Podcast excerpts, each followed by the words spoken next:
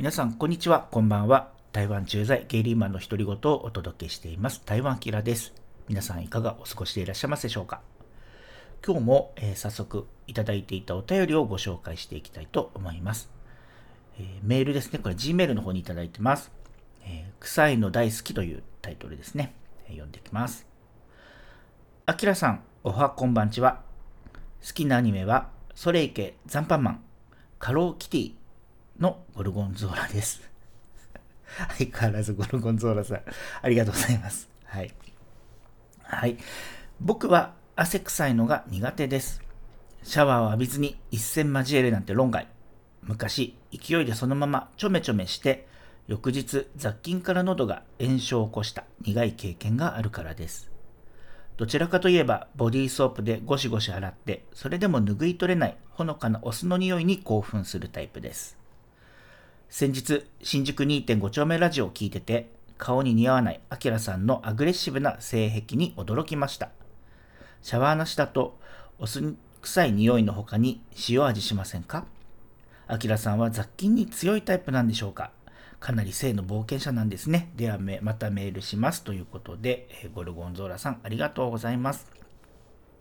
あの、これは7月の多分下旬かな、えーと、僕が新宿2.5丁目ラジオさんに、まあ、お寿司というね、タイトルで送った、まあ、番組のお便りに対してね、いろいろ語っていただいたエピソードがあるんですけども、はい、それを聞いたゴルゴンゾーラさんが僕の方に、まあ、あのリプライをしていただくというね、はい、うんありがたい、ありがたいことなんですけども、あのですね、ちょっと、ちゃんと、あの、お便りの内容を聞いていただきたかったんですが、あのね、僕ね、匂いは、うん、嗅ぐけど、その、味わうっていうことは一言も言ってなくて、うん、あのね、正確に言うと、それは僕もちょっと抵抗あります。はい。なんていうかな、その、シャワー浴びなくてもいいよって言ったけど、で、僕はそういうふうに書いたんですけど、それイコールシャワーを浴びないでほしいという意味でもなくて、で、やっぱ前提条件としては、あくまでも清潔だっていうことが、まあ、前提条件なので、うん、なんかその辺の、なんていうかな、ちょっと僕も誤解を与えるというか、うん、説明が足りなかったのかなと思いますが、そういう意味では、そのゴルゴンゾーラさんに近いですよ、私。うん。その、うん、潔癖とは言わないけど、まあ、その、うん、清潔にしてる方が、やっぱり僕も、安心だし、そういう方が、うん、なんか、思い切ってね、いろんなことができるかもしれないし。はい。ただ、まあ、その流れによって、うん、シャワーを浴びずに、うん、こう、一線っていうことも、まあ、なきにしもあらずなので、まあ、そういう時に関してはっていうことでぐらいに、あの、とどめていただければいいのかなと、えー、そういうふうに思います。はい。ですね。だから、まあ、はい。ということで、あの、今日はですね、このゴルゴンゾーラさんの、えー、お便りをもとに、えー、おいに、そうですね、うん、匂いについて今日は徹底的に一人で喋ってみようかなというふうに思っています。はい。あの、ちなみにもうエロい話ではないです。はい。もうちょっと悩みとか生活に関する、え、全般的なお話になると思いますが、最後まで聞いていただけると嬉しいです。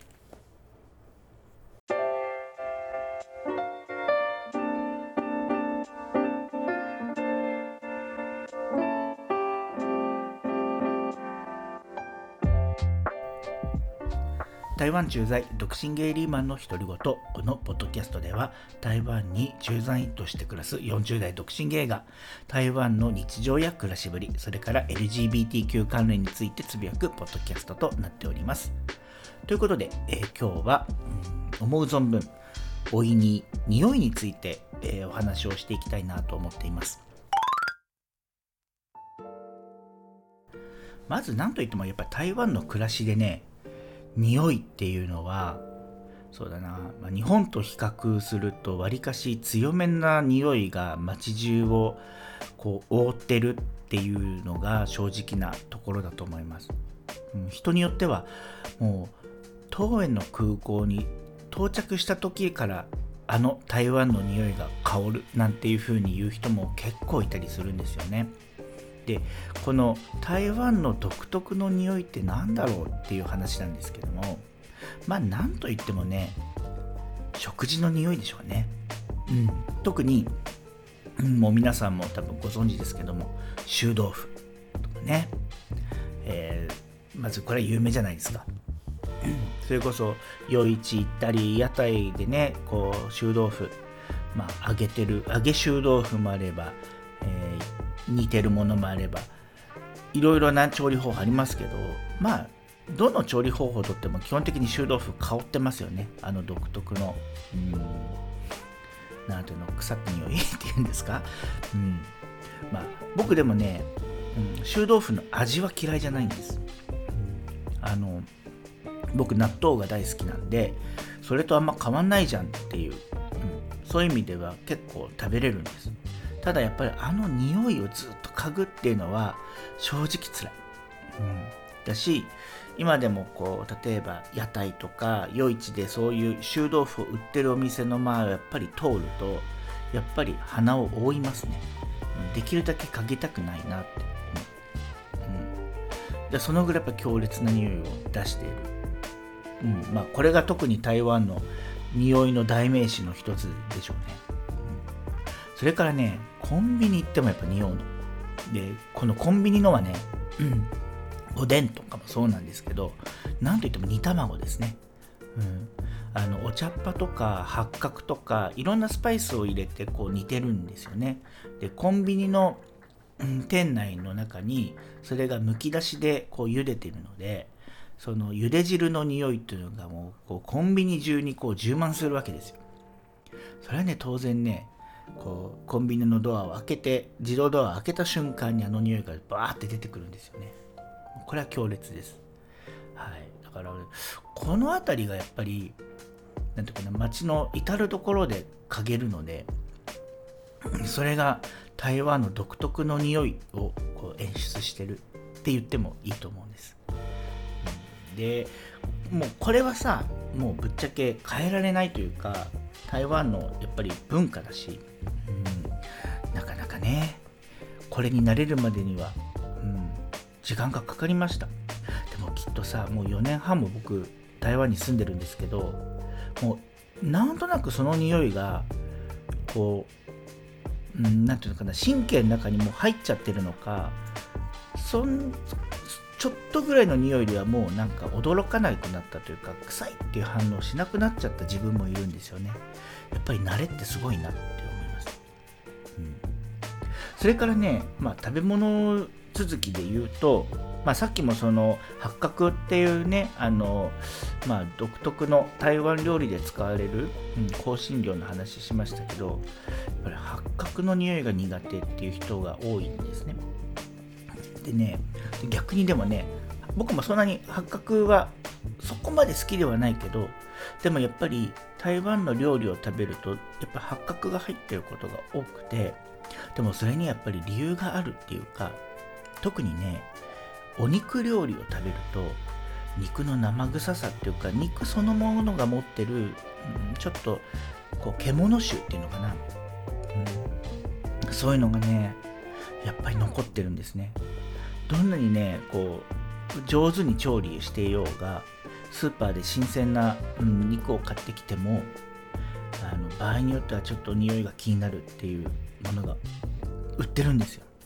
でこれはねなんかねまあ噂レベルですけども特に豚肉ねに関して言うとその豚の飼育のにはこう台湾の、まあ、生ゴミをですねえー、まあ、飼料として与えるっていうようなね、まことしやかな噂があって、まあ、エコの観点からするとその残飯というのをねこうはいただ廃棄するんじゃなくて再利用っていう部分ではいいアイデアだとは思うんですけど結局その生ゴミの持つ匂いっていうのがその豚肉の豚の成長に役立てられて、まあ、それが多分肉そのものにこう住み着くというかその独特の匂いになってしまうと。いうような、まあ、噂があるんですね。でもこれ、あながち間違いじゃないなって思ってて、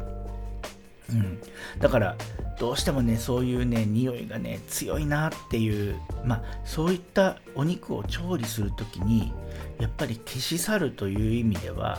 やっぱり味の濃い、うん、ソースそれからこういった八角みたいな香辛料、うん、こういうものを使ってこう打ち消していくっていうのはねもう致し方ないんだろうなと思います、まあ、そういう意味でねニンニク多く使いますし、うん、まあそのまあ何大豆から作ったいろいろなこうあのペーストのものかなり味濃いんですけど味噌っぽいものからね、うん、辛いものからいろいろありますけどだから結構ね台湾のその調味料っていうのがほとんどがね味が濃いものが多い、うん、そういうのを使って料理をしていかないとそういう素材の持つ独特の臭みっていうのが取れないのよね。っていう僕なりの解釈をしていて。なのでまあ結果的にそう、えー、味の濃い料理を台湾では食べることが多くてっていうことにつながるのかなと思ったりしています。うん。だからねこう特にお肉料理とかさ気になるのが、火鍋とか行くと、うん、本当にピンキリで、うん、食べ放題の火鍋屋さん火鍋レストランとかに行くと何ていうのかなその肉の独特の香りっていうのが残ってたりするのも結構辛いんですけどさらにはさこうお店の中にその火鍋のなんていうかスープの匂いがうわーってこう立ちの立ち込めてるわけですよね。もちろんさしょうがないしうん。けどやっぱりその辛いものそれからやっぱりその香辛料とかのいろんなスパイスがこう混ざり合ってる匂いがするんで慣れない人にはあの環境でこう食事をするって割とハードル高いことかなって思ったりします。なのでうん。こうお料ね台湾料理のお店行くにも、うん、場所によってはほんと辛いって、うん、思うところもあります。そんなわけでねこう食べ物の、まあ、独特の香りっていうのがいつもどこかで台湾ではこう隣り合わせにいるので結構これはね、うん、慣れるのに時間がかかりました、うん、でさらにさそのこう匂いの充満のポイントとしてはやっぱり湿度と温度っていう気候っていうところがすごく、うん、左右されてるなと思って日本と比べると、まあ、台湾は夏が長いので結果的にその気温が高い、うん、季節っていうのが長いわけですけどもそれに加えてその湿度っていうのがねやっぱり相対的に高いと思います。あの日本の梅雨とかでももちろんね湿度高くてみんな嫌な気持ちになると思うんですけどあの湿度が割と年中続いてるっていうふうに思っていただいてもいいかもしれない。特に台北市に関してはこう湿度がこもりやすいエリアなので、うん、こうカラッと晴れる日っていう方がむしろ珍しくていつもなんかどんよりしてる雨が降ってるなんかいつも不快指数が高いぐらいの湿度の高さをこう毎日の暮らしの中で慣れていかなきゃいけないんですよね。うん、でそのポイントとして気温が高いそれから湿度が高いっ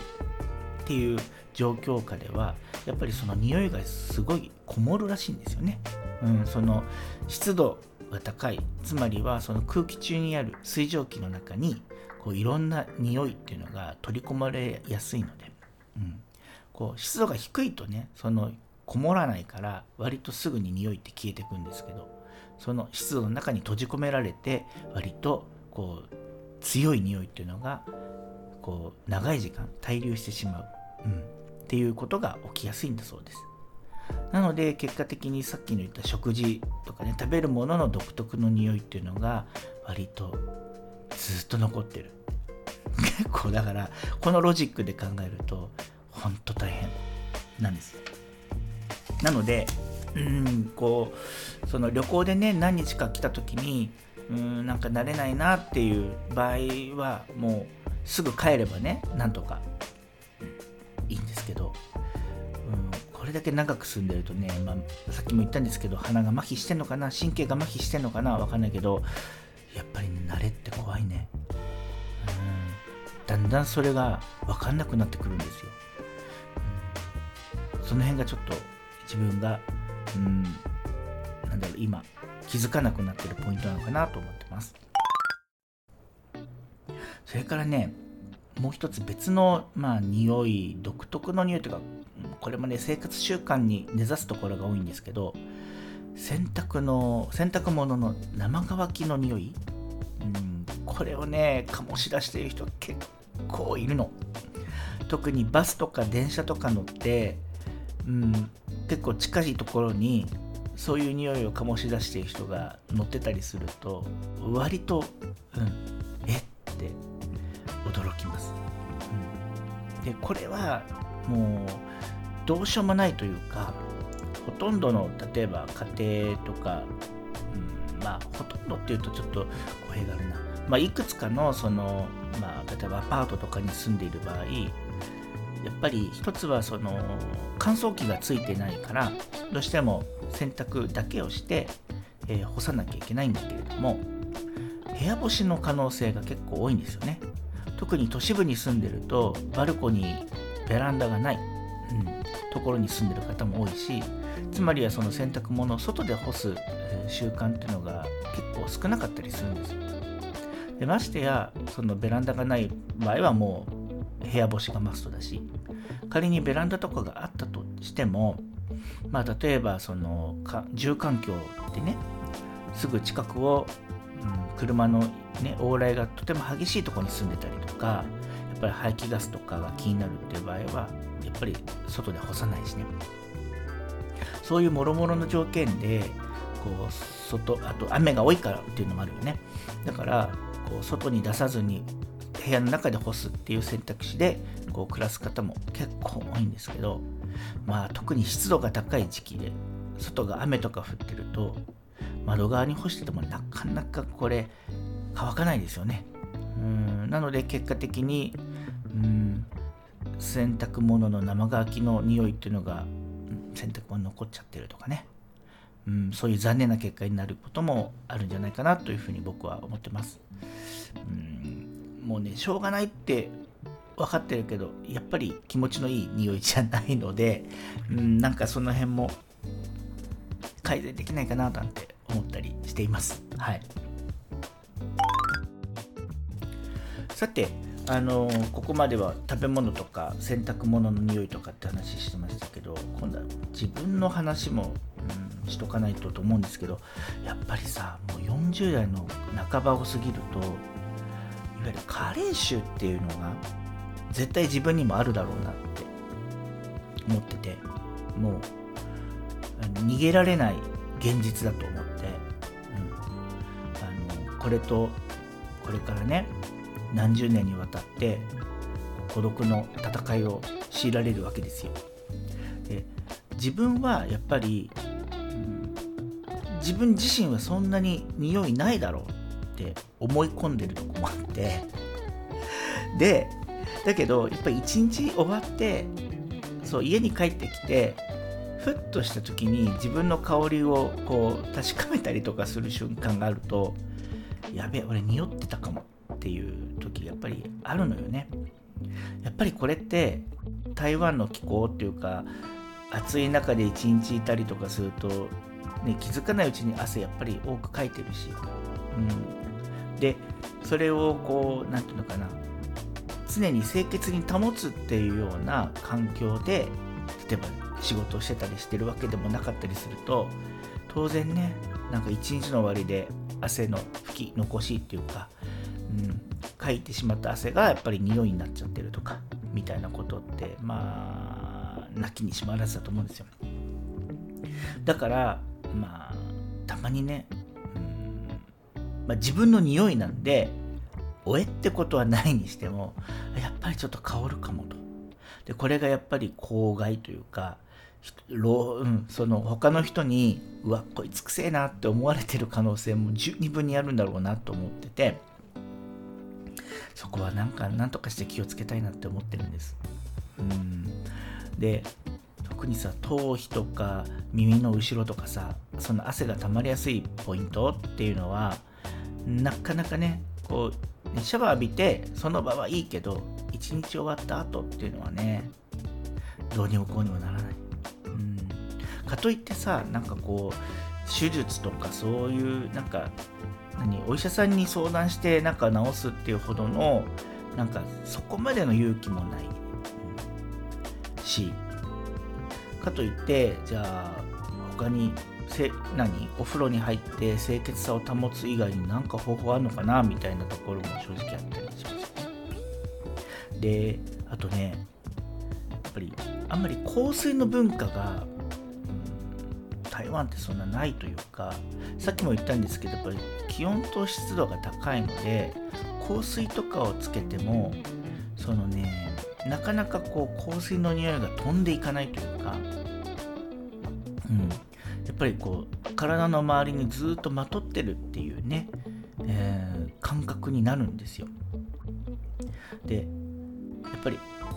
暑くて湿度が高い時に結構それなりに重いトーンの匂いをまとってるとすごいもうさっとしてるっていうかそれだけでもやっぱりなんかちょっと公害になりがちだし、うん、かといって汗の匂いだけで、えー、もうフレッシュなね若造でももう私ないのでそれも良くないしだからねいささかねどういうふうに自分の加齢臭を上手にごまかしていくかっていうところはまだ解決策がないんですよねもちろんあの最低限のデオドラントとかそういうことはしてるんだけどもそれ以上の、うん、対策が今取れてなくて、うん、ちょっと路頭に迷ってるっていう感じかな。そうね。で、だから、こう自分が使ってる、こう、なんていうか、その、シャンプーとかさ、ボディーソープとかさ、そういうのもさ、なんか、うん、自分の好きな香りを使ってるから今はいいんだけどなんかそういうのもそろそろ回収対策じゃないけどなんかそういう匂いをね抑え込めそうなものに切り替えるべきなのかみたいなことも、はい、若干考えつつあったりします、怖いね。なんかもう年を取るってこういうことなのよね。うん。なんかまあ多分僕のこういう僕の番組聞いてる人はおそらく同じ世代の人が多いから、うん、分かるって思ってくれるのかどうか分かんないけどただ少なくともそのごまかすというか上手に付き合う方法ってみんなどうしてるんだろうね、うん、ちょっと気になったりはします、もしね何かいいアドバイスがある方いらっしゃれば、えー、ぜひ番組の方にお便りなんかいただけると嬉しいです。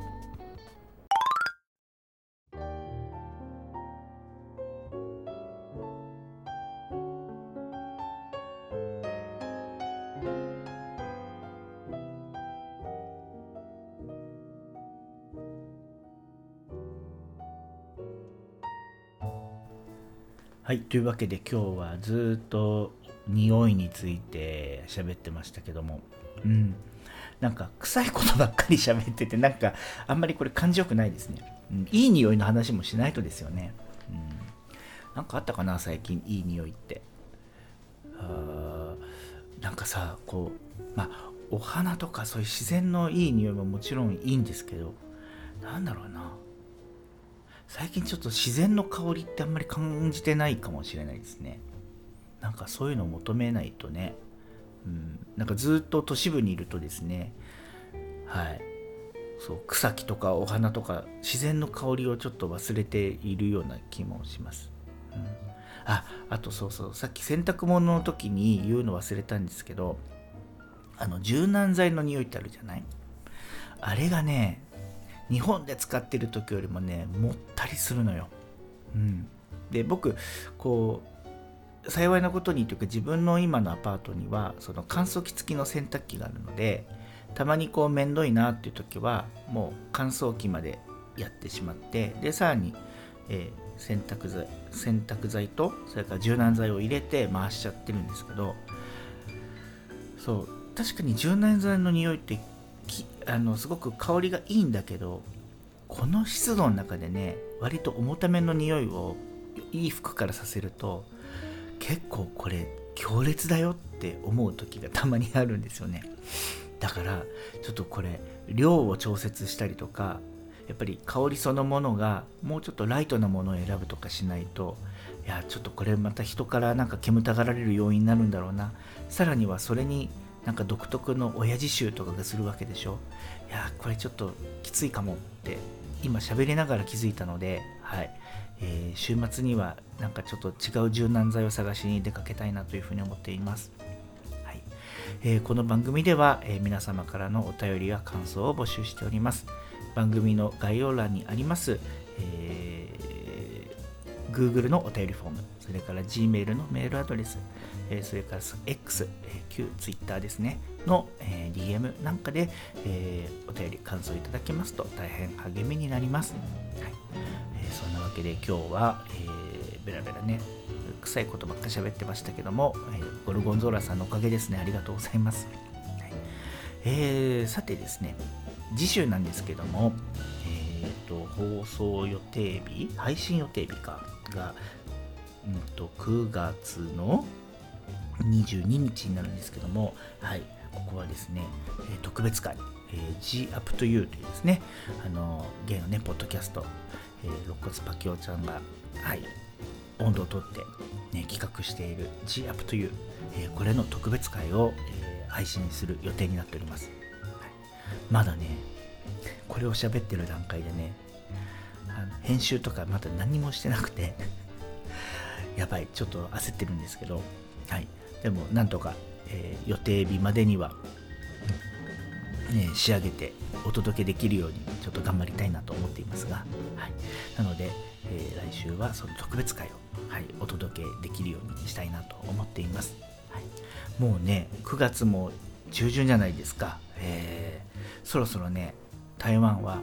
街中が、えー、中秋節、えー、というね、えー、時期でいろんなね月餅餅とかね、うん、あの卵がね入ってるなんかお餅っていうか、はい、そういうお菓子っていうのがねもう巷にすごい溢れてるんです。でもね,、まね1年前とか2年前のあの配信でも言ってるんですけど僕そのねこの季節のねお菓子が本当に苦手で、うん、正直ね好きじゃないんですよ。だけどねもらい物がすごく増えてね会社でもね回ってくるんですね。だからね食べたくないものをね一つ食べなきゃいけないっていうねあ結構しんどいんですけど、うん、まあその季節がやってまいりました。今年の中秋節の日は、えー、と9月の、え末なので、うん、あと2週間以上あるんですけどね、うんまあ、それまでねこの、えー、スイーツ地獄が待っているんだなと思うと、えー、ちょっとはい私もげんなりしております。ということでね皆さんもあの食べ過ぎとか、えー、まあ、夏バテとか、えー、いろいろなね、え季節のね特有のはい、体調を崩しやすい季節にもなっていると思うので、はい、皆さんね、えー、気をつけてお過ごしいただければなというふうに思っております。それではまた皆さん次週お目にかかりましょう。バイバイ。